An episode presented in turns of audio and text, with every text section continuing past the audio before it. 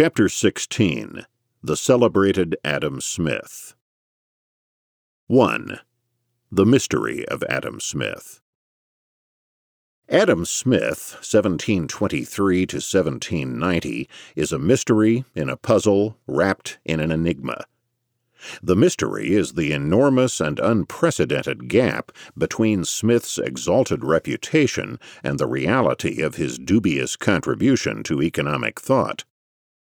Smith's reputation almost blinds the sun. From shortly after his own day until very recently, he was thought to have created the science of economics virtually de novo. He was universally hailed as the founding father. Books on the history of economic thought, after a few well deserved sneers at the mercantilists and a nod to the physiocrats, would invariably start with Smith as the creator of the discipline of economics. Any errors he made were understandably excused as the inevitable flaws of any great pioneer. Innumerable works have been written about him at the bicentennial of his magnum opus, An Inquiry into the Nature and the Causes of the Wealth of Nations, 1776, a veritable flood of books, essays, and memorabilia poured forth about the quiet Scottish professor. His profile, sculpted on a medallion by Tassie, is known throughout the world. A hagiographic movie was even made about Smith during the bicentennial by a free market foundation, and businessmen and free market advocates have long hailed Adam Smith as their patron saint. Adam Smith ties were worn as a badge of honor in the upper echelons of the Reagan administration. On the other hand, Marxists, with somewhat more justice, hail Smith as the ultimate inspiration of their own founding father, Karl Marx. Indeed, if the average person were asked to name two economists in history whom he has heard of, Smith and Marx would probably be the runaway winners of the poll. As we have already seen, Smith was scarcely the founder of economic science, a science which existed since the medieval scholastics, and in its modern form since Richard Cantillon. But what the German economists used to call, in a narrower connection, das Adam Smith problem, is much more severe than that. For the problem is not simply that Smith was not the founder of economics. The problem is that he originated nothing that was true, and whatever he originated was wrong. That even in an age that had fewer citations or footnotes than our own, Adam Smith was a shameless plagiarist, acknowledging little or nothing and stealing large chunks, for example, from Cantillon. Far worse was Smith's complete failure to cite or acknowledge his beloved mentor, Francis Hutcheson, from whom he derived most of his ideas, as well as the organization of his economic and moral philosophy lectures. Smith indeed wrote in a private letter to the University of Glasgow of the never to be forgotten Dr. Hutcheson, but apparently, amnesia conveniently struck Adam Smith when it came time to writing The Wealth of Nations for the general public. Even though an inveterate plagiarist, Smith had a Columbus complex, accusing close friends incorrectly of plagiarizing him. And even though a plagiarist, he plagiarized badly, adding new fallacies to the truths he lifted. In castigating Adam Smith for errors, therefore, we are not being anachronistic, absurdly punishing past thinkers for not being as wise as we who come later. For Smith not only contributed nothing of value to economic thought, his economics was a grave deterioration from his predecessors from Cantillon, from Turgot, from his teacher Hutcheson, from the Spanish scholastics, even, oddly enough, from his own previous works, such as the Lectures on Jurisprudence, unpublished, 1762 and 63 and 1766, and The Theory of Moral Sentiments, 1759. The mystery of Adam Smith, then, is the immense gap between a monstrously overinflated reputation and the dismal reality. But the problem is worse than that. For it is not just that Smith's Wealth of Nations has had a terribly overblown reputation from his day to ours. The problem is that the wealth of nations was somehow able to blind all men, economists and laymen alike, to the very knowledge that other economists, let alone better ones, had existed and written before 1776. The wealth of nations exerted such a colossal impact on the world that all knowledge of previous economists was blotted out hence Smith's reputation as founding father. The historical problem is this how could this phenomenon have taken place with a book so derivative, so deeply flawed, so much less worthy than its predecessors? The answer is surely not any lucidity or clarity of style or thought. For the much revered Wealth of Nations is a huge, sprawling, inchoate, confused tome, rife with vagueness, ambiguity, and deep inner contradictions. There is, of course, an advantage in the history of social thought to a work being huge, sprawling, ambivalent, and confused. There is a sociological advantage to vagueness and obscurity. The bemused German Smithian, Christian J. Kraus, once referred to the wealth of nations as the Bible of political economy. In a sense, Professor Kraus spoke wiser than he knew. For in one way, the wealth of nations is like the Bible. It is possible to derive varying and contradictory interpretations from various, or even the same, parts of the book. Furthermore, the very vagueness and obscurity of a work can provide a happy hunting ground for intellectuals, students, and followers. To make one's way through an obscure and difficult tract, to weave dimly perceived threads of a book into a coherent pattern, these are rewarding tasks in themselves for intellectuals and such a book also provides a welcome built in exclusion process, so that only a relatively small number of adepts can bask in their expertise about a work or a system of thought. In that way, they increase their relative income and prestige and leave other admirers behind to form a cheering section for the leading disciples of the Master. Adam Smith did not found the science of economics, but he did indeed create the paradigm of the British classical school, and it is often useful for the creator of a paradigm to be inchoate and confused, thereby leaving room for disciples who will attempt to clarify and systematize the contributions of the master. Until the 1950s, economists, at least those in the Anglo American tradition, revered Smith as the founder and saw the later development of economics as a movement linearly upward into the light with Smith succeeded by Ricardo and Mill, and then, after a bit of diversion created by the Austrians in the 1870s, Alfred Marshall, establishing neoclassical economics as a neo Ricardian and hence neo Smithian discipline. In a sense, John Maynard Keynes, Marshall's student at Cambridge, thought that he was only filling in the gaps in the Ricardian Marshallian heritage. Into this complacent miasma of Smith worship, Joseph A. Schumpeter's History of Economic Analysis, 1954, came as a veritable blockbuster. Coming from the continental Walrasian and Austrian traditions rather than from British classicism, Schumpeter was able, for virtually the first time, to cast a cold and realistic eye upon the celebrated Scot. Writing with thinly veiled contempt, Schumpeter generally denigrated Smith's contribution and essentially held that Smith had shunted economics off on a wrong road, a road unfortunately different from that of his continental forebears. Since Schumpeter, historians of economic thought have largely retreated to a fallback position. Smith, it is conceded, created nothing, but he was the great synthesizer and systematizer, the first one to take up all the threads of his predecessors and weave them together into a coherent and systematic framework. But Smith's work was the reverse of coherent and systematic.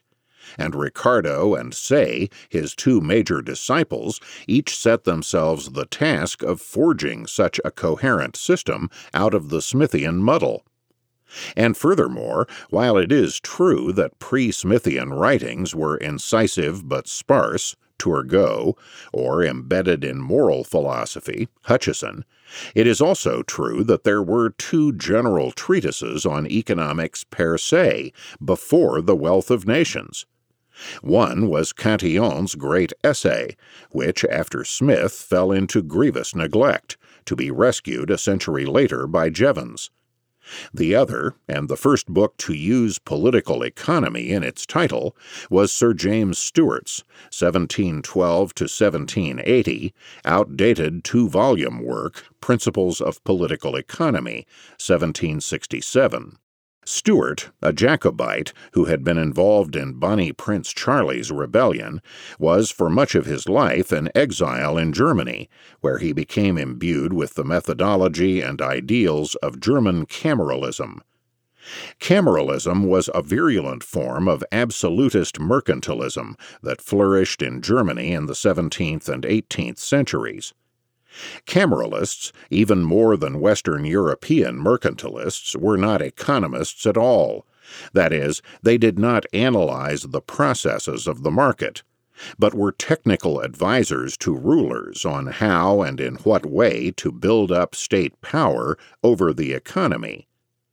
Steuart's principles was in that tradition, scarcely economics, but rather a call for massive government intervention and totalitarian planning, from detailed regulation of trade to a system of compulsory cartels to inflationary monetary policy.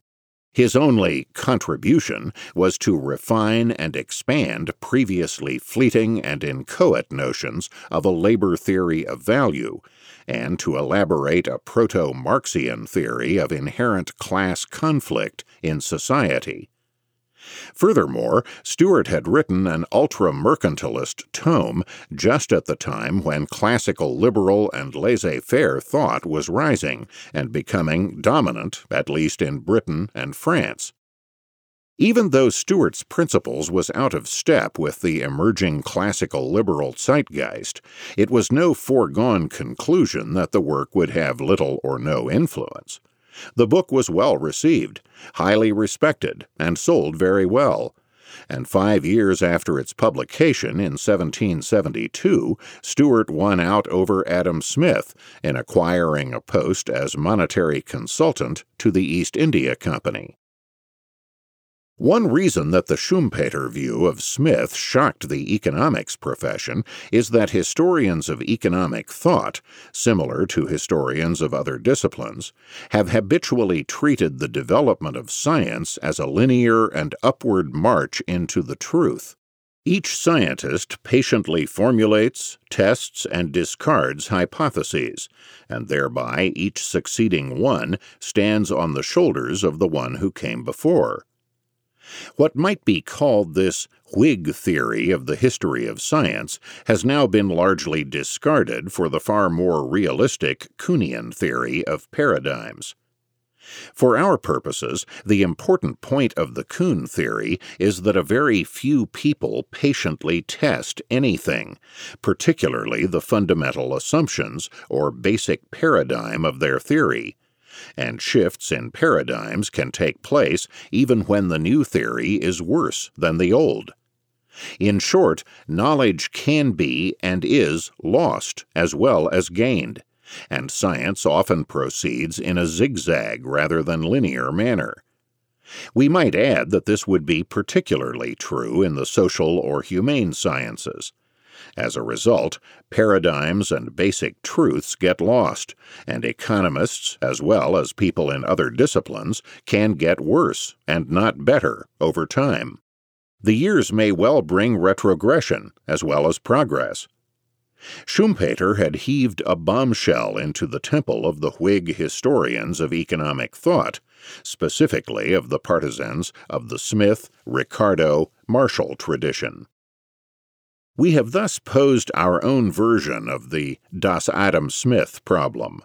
How did so badly flawed a work as The Wealth of Nations rapidly become so dominant as to blot out all other alternatives?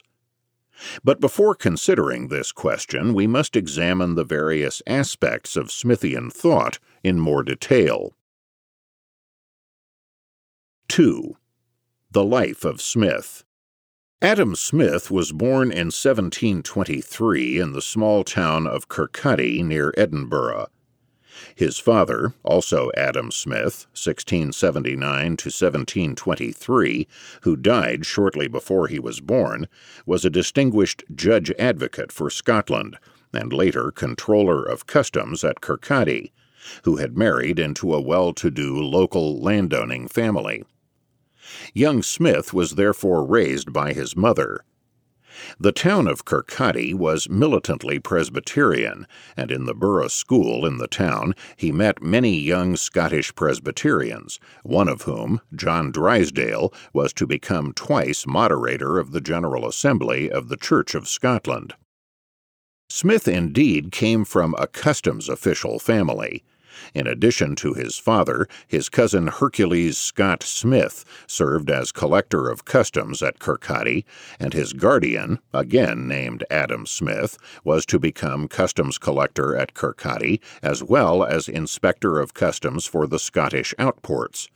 Finally, still another cousin named Adam Smith later served as customs collector at Alloa. From 1737 to 1740, Adam Smith studied at Glasgow College, where he fell under the spell of Francis Hutcheson and imbibed the excitement of the ideas of classical liberalism, natural law, and political economy. In 1740, Smith earned an M.A. with great distinction at the University of Glasgow. His mother had baptized Adam in the Episcopalian faith, and she was eager for her son to become an Episcopalian minister. Smith was sent to Balliol College, Oxford, on a scholarship designed to nurture future Episcopalian clerics, but he was unhappy at the wretched instruction in the Oxford of his day, and returned after six years, at the age of twenty three, without having taken holy orders. Despite his baptism and his mother's pressure, Smith remained an ardent Presbyterian, and returning to Edinburgh in 1746, he remained unemployed for two years. Finally, in 1748, Henry Home, Lord Kames, a judge and a leader of the liberal Scottish Enlightenment and a cousin of David Hume, decided to promote a series of public lectures in Edinburgh to educate lawyers. Along with Smith's childhood friend, James Oswald of Dunnikier, Kames got the Philosophical Society of Edinburgh to sponsor Smith in several years of lectures on natural law, literature, liberty, and commercial freedom. In 1750, Adam Smith obtained the chair in logic at his alma mater, the University of Glasgow, and he found no difficulty in the requisite signing of the Westminster Confession before the Presbytery of Glasgow. Finally, in 1752, Smith had the satisfaction of ascending to his beloved teacher Hutcheson's chair of moral philosophy at Glasgow, where he was to remain for twelve years. Smith's Edinburgh and Glasgow lectures were very popular, and his major stress was on the system of natural liberty, on the system of natural law and laissez faire, which he was then advocating with far less qualification than later in his more cautious Wealth of Nations. He also managed to convert many of the leading merchants of Glasgow to this exciting new creed. Smith also plunged into the social and educational associations that were beginning to be formed by the moderate Presbyterian clergy, university professors, literati, and attorneys in both Glasgow and Edinburgh. It is likely that David Hume attended Smith's Edinburgh lectures in 1752, for the two became fast friends shortly thereafter. Smith was a founding member of the Glasgow Literary Society the following year. The society engaged in high level discussions and debates and met diligently every Thursday evening from November to May. Hume and Smith were both members, and at one of the first sessions, Smith read an account of some of Hume's recently printed political discourses. Oddly enough, the two friends, clearly the brightest members of the society, were extremely diffident and never said a word in any of the discussions. Despite his diffidence, Smith was a busy and inveterate clubman, becoming a leading member of the Philosophical Society of Edinburgh and of the Select Society, Edinburgh, which flourished in the 1750s, and met weekly, bringing together the moderate power elite from the clergy, university men, and the legal profession. Smith was also an active member of the Political Economy Club of Glasgow, the Oyster Club, Edinburgh, Simson's Club of Glasgow, and the Poker Club, Edinburgh, founded by his friend Adam Ferguson, professor of moral philosophy at the University of Edinburgh, specifically to promote the martial spirit. As if this were not enough, Adam Smith was one of the leading contributors and editors of the abortive Edinburgh Review, 1755 and 1756, dedicated largely to the defense of their friends Hume and Kames against the hardcore evangelical Calvinist clergy of Scotland. The Edinburgh Review was founded by the brilliant young lawyer Alexander Wedderburn, 1733 to 1805, who was to become a judge, a member of Parliament in England, and finally Lord Chancellor, 1793 to 1801. Wedderburn was so latitudinarian as to favor the licensing of brothels. Other luminaries on the Edinburgh Review were top moderate leaders the politician John Jardine, 1715 to 1760, whose daughter married Lord Kames' son, the powerful Reverend William Robertson, and the Reverend Hugh Blair, 1718 to 1800, professor of rhetoric at the University of Edinburgh. The intensity of Adam Smith's Presbyterianism, even though not fundamentalist, may be seen in his relationship to Hugh Blair. Blair, the minister at the High Kirk, Greyfriars, was in constant hot water with the Orthodox Calvinist clergy, who repeatedly denounced him to the Glasgow and Edinburgh presbyteries. In The Wealth of Nations, Adam Smith delivered the following encomium to the Presbyterian clergy. There is scarce, perhaps, to be found anywhere in Europe a more learned, decent, independent, and respectable set of men than the greater part of the Presbyterian clergy of Holland, Geneva, Switzerland, and Scotland. To which his old friend Blair, though himself a leading, if embattled, Presbyterian clergyman, commented in a letter to Smith, You are, I think, by much too favorable to Presbytery. After Smith published his moral philosophy and his Theory of Moral Sentiments, 1759, his increasing fame won him a highly lucrative position in 1764 as tutor to the young Duke of Buccleuch. For three years of tutoring, which he spent with the young Duke in France, Smith was awarded a lifetime annual salary of £300, twice his annual salary at Glasgow in three pleasant years in France, he made the acquaintance of Turgot and the physiocrats. His tutorial task accomplished, Smith returned to his hometown of Kirkcaldy, where, secure in his lifetime stipend, he worked for ten years to complete The Wealth of Nations, which he had started at the beginning of his stay in France. The fame of the wealth of nations led his proud erstwhile pupil, the Duke of Buccleuch, to help secure for Smith in 1778 the highly paid post of Commissioner of Scottish Customs at Edinburgh. With a pay of £600 per annum from his government post, which he kept until the day of his death in 1790, added to his handsome lifetime pension, Adam Smith was making close to a thousand pounds a year, a princely revenue, as one of his biographers has described it. Even Smith himself wrote in this period that he was fully as affluent as I could wish. He regretted only that he had to attend to his customs post, which took time away from his literary pursuits. And yet his regrets were scarcely profound.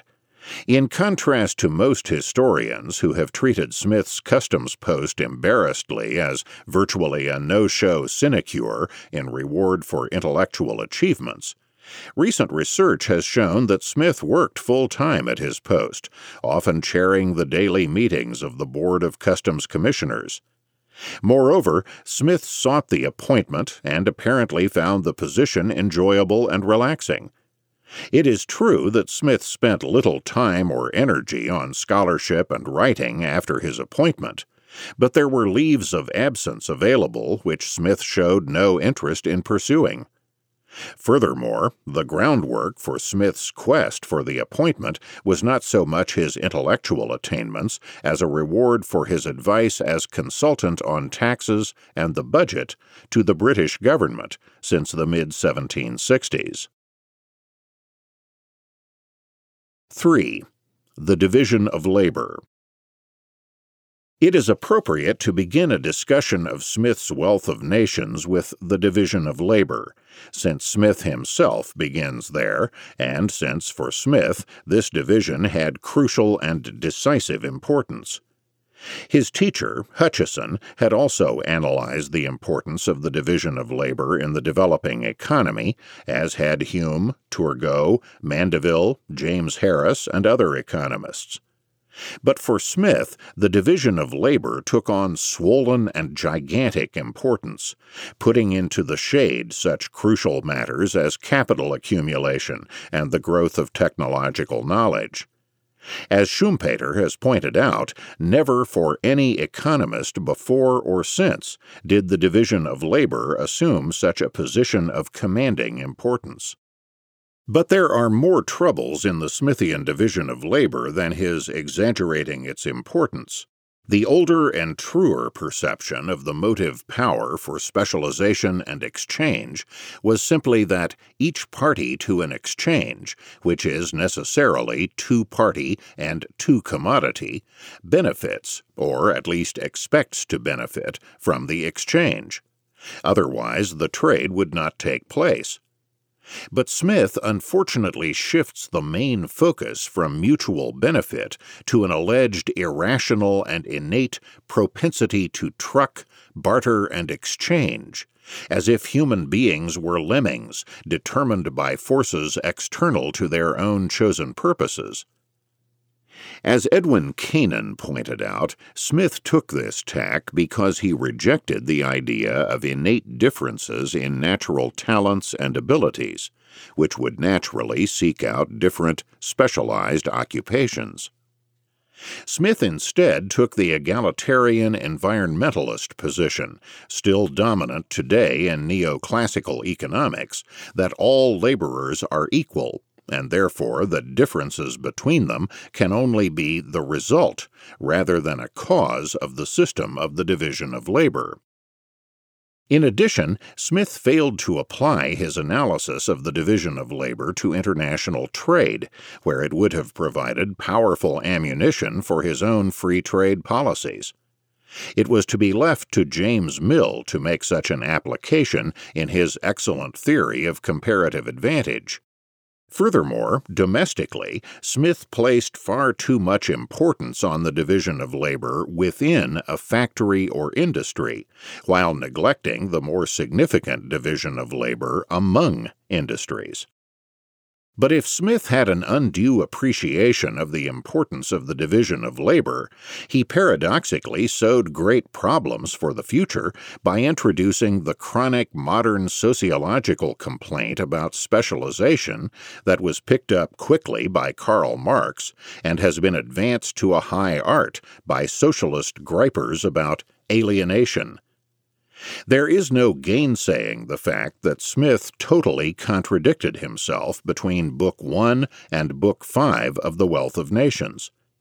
In the former, the division of labor alone accounts for the affluence of civilized society, and indeed the division of labor is repeatedly equated with civilization throughout the book. And yet, while in Book One the division of labor is hailed as expanding the alertness and intelligence of the population, in Book Five it is condemned as leading to their intellectual as well as moral degeneration, to the loss of their intellectual, social, and martial virtues. There is no way that this contradiction can be plausibly reconciled. Adam Smith, though himself a plagiarist of considerable dimensions, also had a Columbus complex, often accusing other people unfairly of plagiarizing him. In 1755, he actually laid claim to having invented the concept of laissez faire, or the system of natural liberty, asserting that he had taught these principles since his Edinburgh lectures in 1749. That may be, but the claim ignores previous such expressions by his own teachers, as well as by Grotius and Pufendorf, to say nothing of Bois-Guilbert and the other French laissez-faire thinkers of the late 17th century. In 1769, the contentious Smith levied a plagiarism charge against Principal William Robertson upon the occasion of the publication of the latter's History of the Reign of Charles V. It is not known what the topic of the literary theft was supposed to be, and it is difficult to guess, considering the remoteness from Smith's work of the theme of the Robertson book. The most famous plagiarism charge hurled by Smith was against his friend Adam Ferguson on the question of the division of labor. Professor Hamowy has shown that Smith did not break with his old friend, as had previously been thought, because of Ferguson's use of the concept of the division of labor in his Essay on the History of Civil Society in 1767. In view of all the writers who had employed the concept earlier, this behavior would have been ludicrous, even for Adam Smith. Hamowy conjectures that the break came in the early 1780s because of Ferguson's discussion at their club of what would later be published as part of his Principles of Moral and Political Science in 1792. For in the principles, Ferguson summed up the pin factory example that constituted the single most famous passage in The Wealth of Nations. Smith had pointed to a small pin factory where ten workers, each specializing in a different aspect of the work, could produce over 48,000 pins a day whereas if each of these ten had made the entire pin on his own, they might not have made even one pin a day, and certainly not more than twenty. In that way, the division of labor enormously multiplied the productivity of each worker. In his Principles, Ferguson wrote, a fit assortment of persons, of whom each performs but a part in the manufacture of a pin, may produce much more in a given time than perhaps double the number, of which each was to produce the whole, or to perform every part in the construction of that diminutive article. When Smith upbraided Ferguson for not acknowledging Smith's precedence in the pin factory example, Ferguson replied that he had borrowed nothing from Smith, but indeed that both had taken the example from a French source, where Smith had been before him. There is strong evidence that the French source for both writers was the article on pins in the Encyclopedia, 1755 since that article mentions 18 distinct operations in making a pin, the same number repeated by Smith in The Wealth of Nations, although in English pin factories 25 was the more common number of operations. Thus, Adam Smith broke up a long standing friendship by unjustly accusing Adam Ferguson of plagiarizing an example which, in truth, both men had taken without acknowledgment from the French Encyclopedia. The Reverend Carlyle's comment that Smith had some little jealousy in his temper seems a vast understatement, and we are informed by his obituary notice in the 1790 Monthly Review that Smith lived in such constant apprehension of being robbed of his ideas that if he saw any of his students take notes of his lectures, he would instantly stop him and say, I hate scribblers. While there is also evidence that Smith allowed students to take notes, the point about his crabbed temper and Columbus complex is well made. Smith's use of an example of a small French pin factory rather than a larger British one highlights a curious fact about his celebrated wealth of nations. The renowned economist seems to have had no inkling of the Industrial Revolution going on all about him. Although he was a friend of Dr. John Roebuck, the owner of the Carron Iron Works, whose opening in 1760 marked the beginning of the Industrial Revolution in Scotland, Smith showed no indication that he knew of its existence. Although he was at least an acquaintance of the great inventor James Watt, Smith displayed no knowledge whatever of some of Watt's leading inventions. He made no mention in his famous book of the canal boom, which had begun in the early 1760s, of the very existence of the burgeoning cotton textile industry, or of pottery, or of the new methods of making beer. There is no reference to the enormous drop in travel costs that the new turnpikes were bringing about. In contrast, then, to those historians who praise Smith for his empirical grasp of contemporary economic and industrial affairs, Adam Smith was oblivious to the important economic events around him. Much of his analysis was wrong, and many of the facts he did include in The Wealth of Nations were obsolete and gathered from books 30 years old.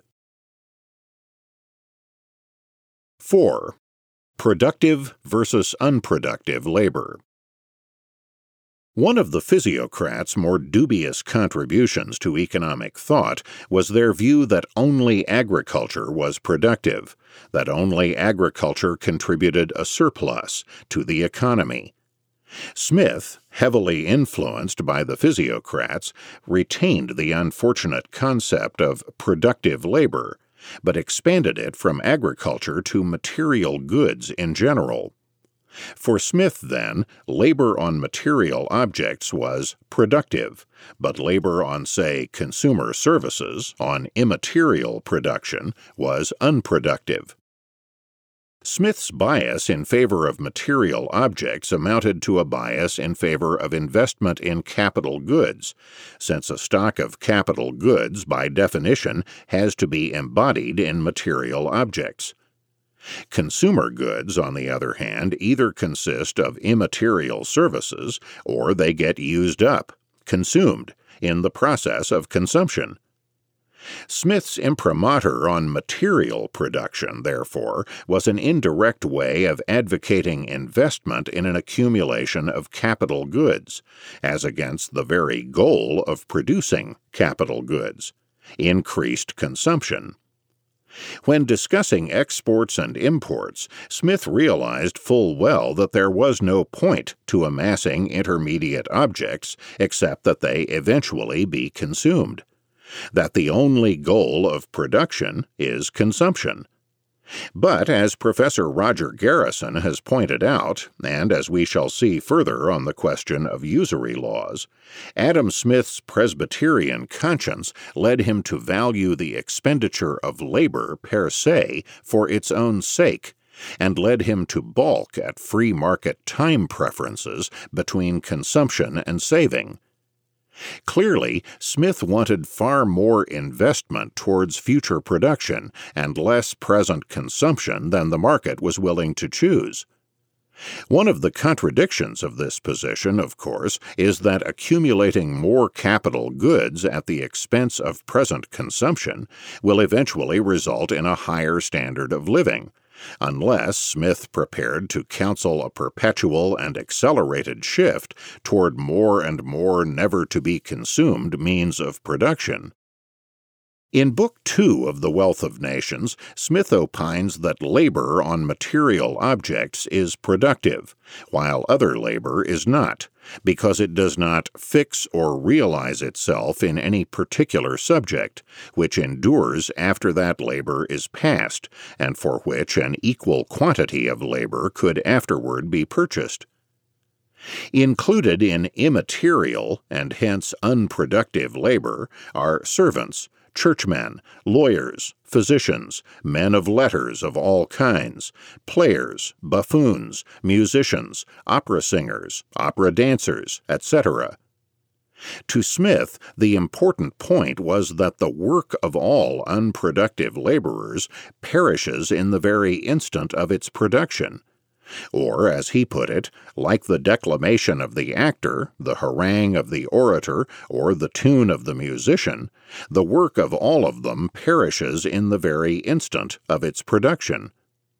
Smith also writes that productive labor adds to the value of the subject on which it is bestowed, whereas unproductive labor does not. Another way of putting the fact that labor on services is not embodied in any particular subject.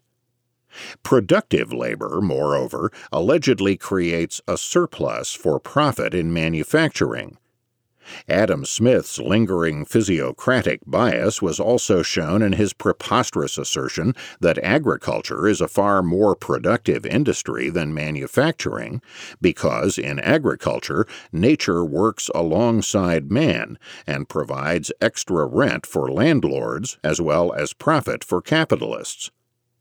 In addition to other fallacies, Smith here failed to realize that nature, in the form of ground land, collaborates in all activities of man, not just agriculture, and that all activities, including manufacturing, will therefore yield ground rent to landowners. In his thorough and searching critique of Adam Smith, Edwin Cannan speculated that Smith, if pressed, would probably have admitted that the declamation, harangues, and tunes have a value. Smith oddly identified the buildup of material capital goods with annual production. On the latter, as Cannan points out, the durability of the things produced by labor is in reality of no significance. The declamations, harangues, and tunes are just as much a part of the annual produce as champagne or boots. Yet Smith, in Book Two, excludes all production of immaterial services from the annual product, which is allegedly produced entirely by the productive laborers, who in turn maintain not only themselves, but all the unproductive classes of labor as well, in a witty and charming passage, Cannan then comments People have always been rather apt to imagine that the class which they happen to think the most important maintains all the other classes with which it exchanges commodities. The landowner, for instance, considers, or used to consider, his tenants as his dependents. All consumers easily fall into the idea that they are doing a charitable act in maintaining a multitude of shopkeepers. Employers of all kinds everywhere believe that the employed ought to be grateful for their wages, while the employed firmly hold that the employer is maintained entirely at their expense. So the physiocrats alleged that the husbandman maintained himself and all other classes, and Adam Smith alleged that the husbandman, the manufacturer, and the merchant maintained themselves and all other classes. The physiocrats did not see that the husbandman was maintained by the manufacturing industries of thrashing, milling, and baking, just as much as the millers or the tailors are maintained by the agricultural industries of plowing and reaping. Adam Smith did not see that the manufacturer and merchant are maintained by the menial services of cooking and washing, just as much as the cooks and laundresses are maintained by the manufacturer of bonnets and the import of tea. It is not just durable objects, however, that Adam Smith was interested in. It was durable capital goods. Durable consumer goods like houses were, again, for Smith, unproductive, although he grudgingly conceded that a house is no doubt extremely useful to the person who lives in it.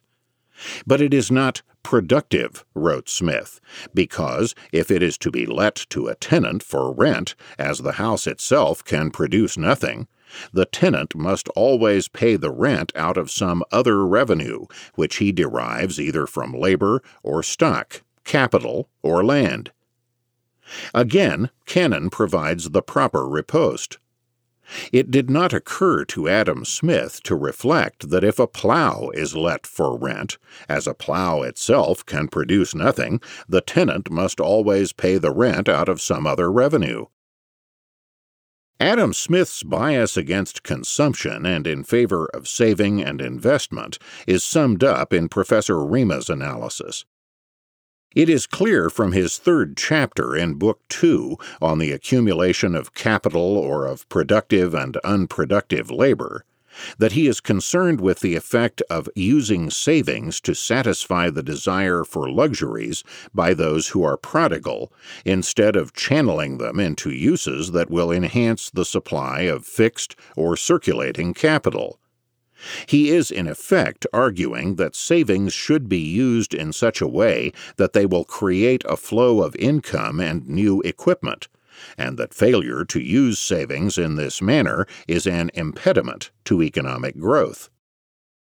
Perhaps, but it also means that Smith was not content to abide by free market choices between growth on the one hand and consumption on the other.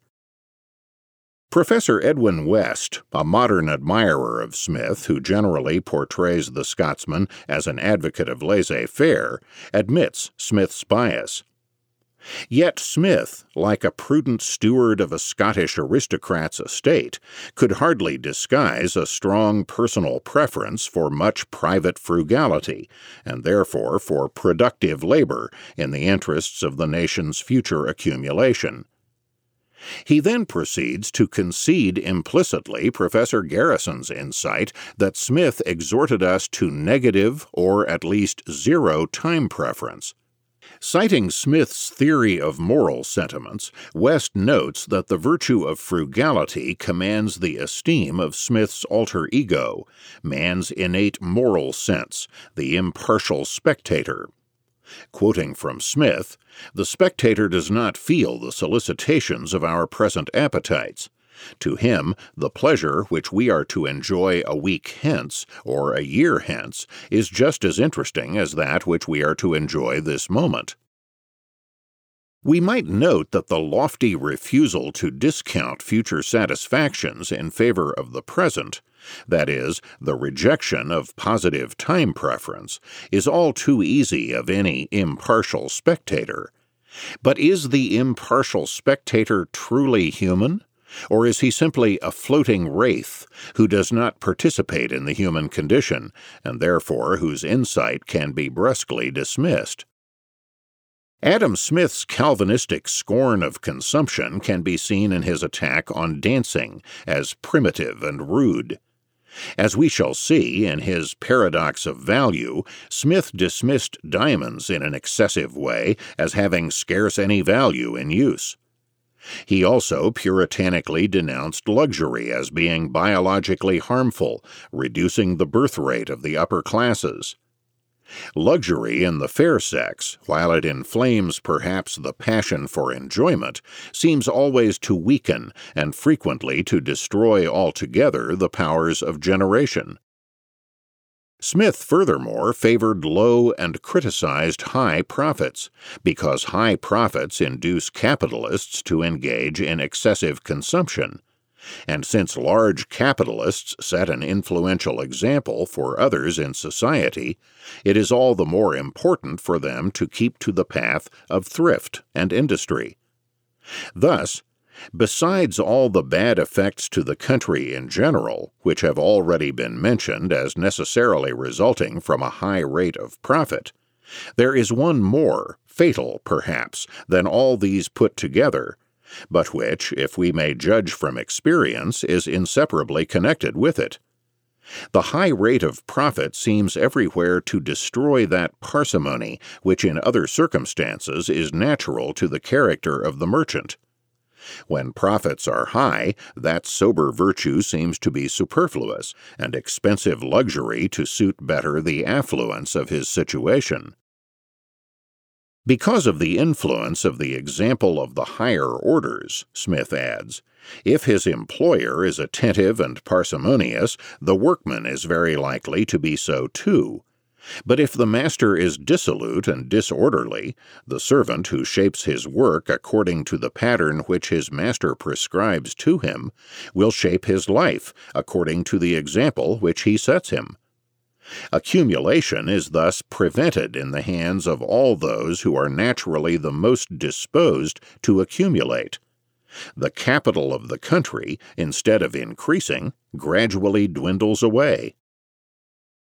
But if Adam Smith was excessively in favor of capital investment as against consumption, he at least was sound in realizing that capital investment was important in economic development and that saving was the necessary and sufficient condition of such investment.